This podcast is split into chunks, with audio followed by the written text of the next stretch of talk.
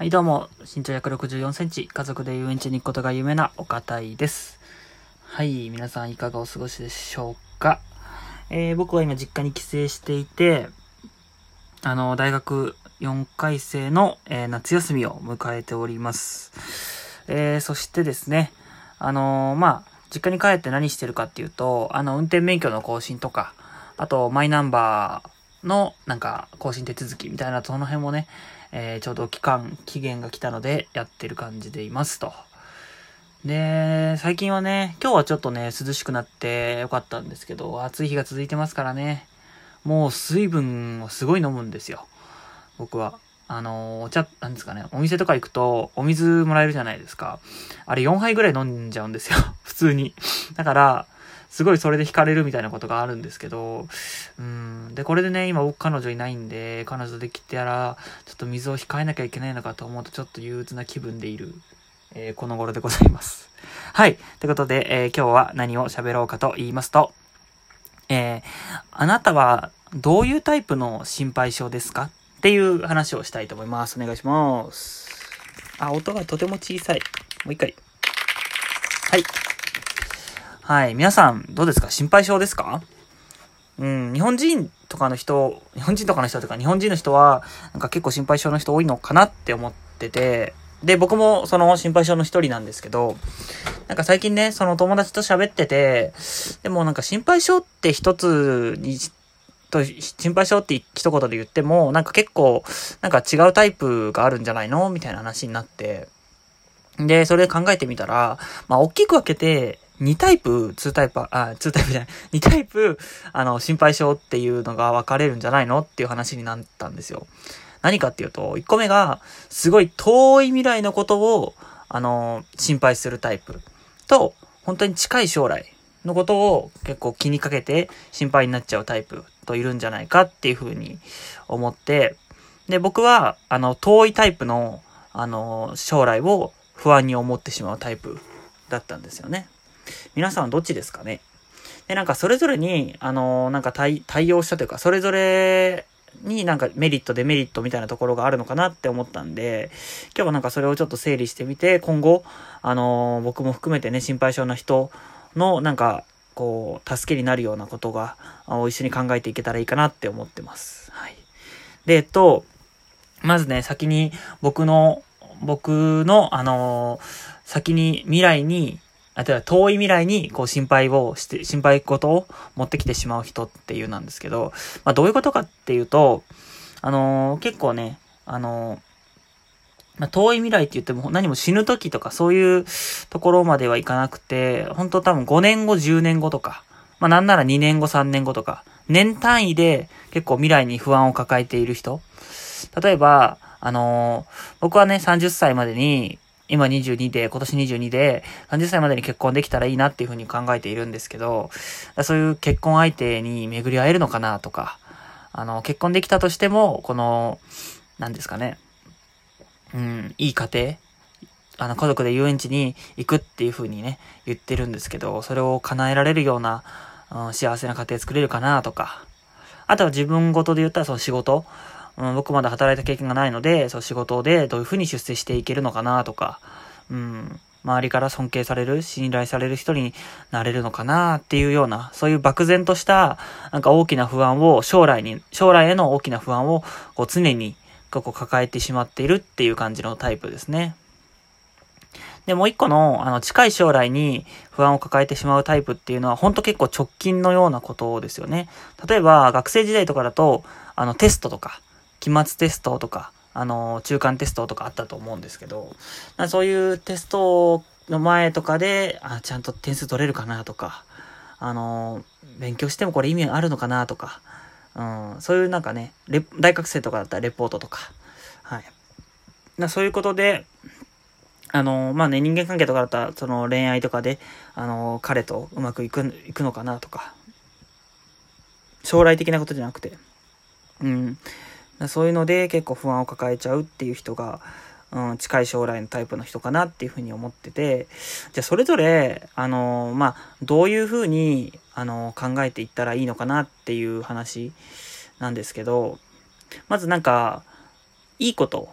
からお話ししたいんですけど、いいこととしてあるのが、まず近い、あ、遠い将来を考える人のタイプっていうのは、結構いい面としては、本当に遠い未来のことを不安に思っている反面、その、逆に考えてるっていうことでもあると思うんですよ。僕も含めなんですけど、僕はそういう遠い将来に、まあ、結婚できるかなとか、あのどうですかね、こう、いい人に巡り合えるかなっていう不安がある。一方で、あのー、将来どういう風にしていきたいかなっていう理想もね、結構高く、高くというか理想もちゃんと考えるような機会が多くあって、で、なんなら死ぬ時にもね、あの、奥さんと子供に、あのー、お方がいてくれて本当に楽しい、えー、人生だったよって言ってもらえるような、なんかそんな人になっていきたいなっていう風に思ってたりするんですけど、そういう風にね、遠い将来のことを考えるからこそ、あの、不安も生まれるけど、同時に、こう、ワクワク期待も、あの、生むことができるっていう面では、そういう面ではすごくいいことなんじゃないかなって思ってます。で、あの、近い将来の方をね、考えてしまう人っていうのは、逆に、その、直近の、なんか、リスクを、ここ回避、結構回避できるっていうタイプなんじゃないかなって思いますね。っていうのは、例えばそのテスト対策とか、あの、期末とか、テストとか、で、レポートがすぐ直近にあるとか、そういう期日に迫られた時に、こう、やらないと頑張らないとっていう思いが、こう、パッて生まれてくるので、多分、あの、僕とかは、そこまでね、なんか直近のことで、こう、レポートとかテストやらないとってなっても、なかなかね、やり始められないんですよ。なんですけど、結構、あの、なんですかね、期限に迫られたらちゃんと頑張れるタイプな人が、そういう近いね、未来を心配する人には多いんじゃないかなっていうふうに思ってます。まあそれがね、それぞれいいところなんじゃないかなって思いますね。で、逆にデメリットとしてあるのが、やっぱりその遠い将来を考える方の人は、本当に遠い将来のことばっか考えてて、逆にその近い将来のリスク回避みたいなところがなかなか考えられない僕は考えられないタイプなんですけど、うん、そこを考えるのをどうしてもおろそかになってしまうみたいなところがあるっていうのと、あとは結構理想に走ってしまうっていうところがあるのかなって思いますね。本当にこれは僕の典型なんですけど、うん。なんか、その、今回の規制の時も、うん、ちょっと確認ミスとかで、あの、なんですか、預ける荷物の、あの、重量オーバーしちゃったりとか、うん、ちょっとしたなんかね、そういう直近のことへの、なんか、ちゃんと考えるみたいなところがやっぱなんか抜けちゃってるんですよね。なんかそれはそう、先のことばっか考えすぎてるからかなのかなってちょっと思ったりもしてます。うん。先のことだけじゃなくて、そういう1ヶ月後、2ヶ月後とかの、あの、ちゃんとしたスケジュールも自分でね、こう管理できるようになっていかないといけないなっていうのがね、うん、自分なりの課題でもあり、そういうタイプの人には多いのかなっていうふうに思います。で、逆にね、あの、デメリットとして、その近い将来の人は、やっぱり、あの、常にこう不安というか、ドキドキっていうのがあって、こう気持ちが安らがないっていうのがあるんじゃないかなって思いますね。うん。と、例えば中間テスト終わって、また今度期末があるとか、なんかずっとこう何かに向かってこう、なんか、追われている感覚もしくはずっと追いかけている感覚になって、こう、心が落ち着かないから、そういう自分なりのリラックスタイムみたいなのを作れていないと、なんか結構、休まらない感じの、ん、になっちゃうんじゃないかなって思いますね。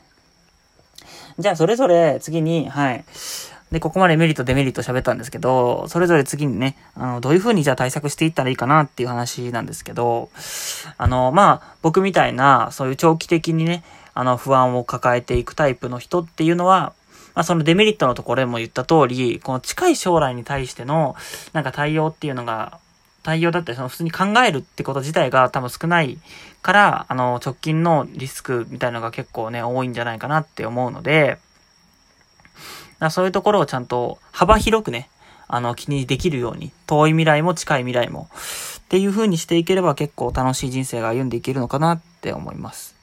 で、逆にね、そう、近い将来で常に不安を抱えてしまうみたいなタイプの人は、あの、逆に その将来の、あのー、未来への、なんか、どういう楽しみがあるかなっていうことだったりとか、もしくは、あのー、そういう直近の、あのー、リス、なんですかね、心配していること、テスト大丈夫かなとか、いうことに対して、一回、あのなんで自分は不安に思ってるのかなっていうのを考えてみるっていうのは結構いいんじゃないかなって思ってて、なんか、意外とそれって考えてみるとシンプルで、僕は学生、まあ今も学生なんですけど、高校中学の時とかは、結構そういうテストとかがあると焦っていたタイプではあったんですけど、そういう時にでも、なんで不安だったのかっていうと、やっぱりそのちゃん、十分なね、テスト対策をしていなかったっていうのがあって、で、なんか100点を求めすぎていたのかなっていうふうに思ってて、なんで、その時は結構もう60点、70点ぐらいを取れていったらいいかなっていう目標で、あの、挑むようにしてて、そしたら結構そういう直近のね、心配っていうのは減っていったので、なんかそういう風に、自分なりの、あのなんで自分は、その心配、心配になっているのかなっていうところを、なんか、ちょっと引いてね、あの、一歩引いて考えることができたら、なんか、気分的にもすごく楽になっていくのかなっていう風に思いました。ということでね、えー、今日は、あのー、心配性のタイプについて、えー、喋ってみました。えー、これを通してね、僕もなんか、本当に改めて、その直近の心配、心配なことっていう、なんですかね、近くにあるリスクっていうのをちょっと回避していけるように、細かく細かく自分に対してね、あの、確認だったり、うん、見直しっていうのをね、やっていこうっていうふうに思いました。ということで、えー、最後まで聞いてくれてありがとうございます。また次回の更新を楽しみに。さようなら。